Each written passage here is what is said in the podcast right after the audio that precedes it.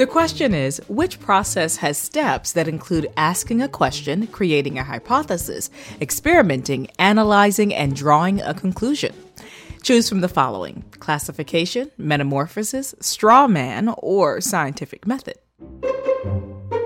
Did you get it yet? It's scientific method. It's a way of learning about the world around us without relying on assumptions.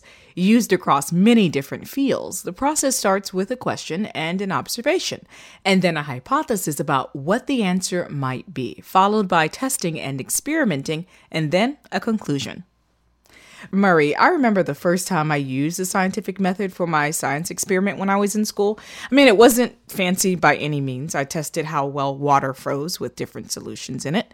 It was really fun, though.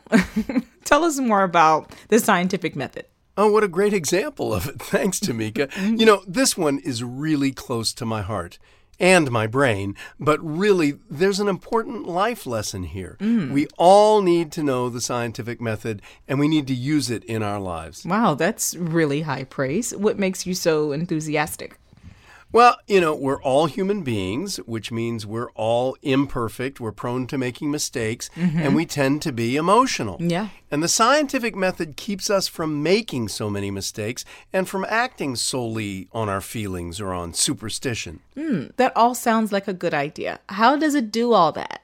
Well, it all starts with asking a question, uh-huh. and that's something we humans do all the time. Of course. I mean, a scientist might ask, what causes this disease? Or why do the planets move in this way? Or mm-hmm. how does water freeze as different solutions? Mm-hmm, mm-hmm. But in our everyday lives, we're always asking questions. You know, what should I do first today? You know, how do I stop my kid from tearing up pieces of paper all over the house?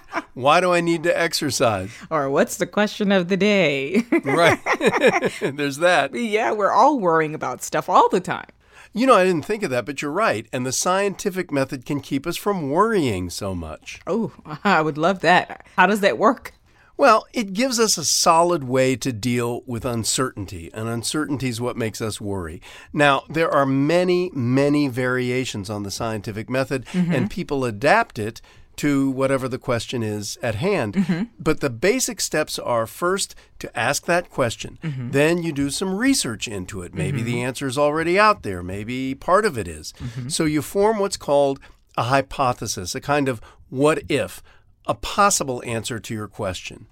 How do you know it's the right answer, though? Aha. Well, those are the next steps. You test the hypothesis, you mm-hmm. conduct an experiment. I mean, in our everyday life, that might just mean thinking it through to see what's likely to happen. In the laboratory or on a computer, you can actually conduct the experiment. You observe the results, you analyze them, mm-hmm. and you form a conclusion. And that last part's crucial, Tamika. Mm-hmm. You have to make your conclusion based on what you've observed. You can't be prejudiced or emotional about it. And it works? It does. And there are philosophers and other thinkers who question it and mm-hmm. say it's not the only way to pursue scientific knowledge. Sure. But it's been responsible for huge improvements in the lives of all of us, and it's never been more important than it is right now. I can sure see that. Well, thanks for that, Murray. That's it for now. I'm Tamika Smith. And I'm Murray Horwitz. We're Ask QOTD on Twitter and Facebook, or subscribe to us on Apple Podcasts or on our website, askqotd.com. Come back tomorrow and ask your smart speaker what's the question of the day.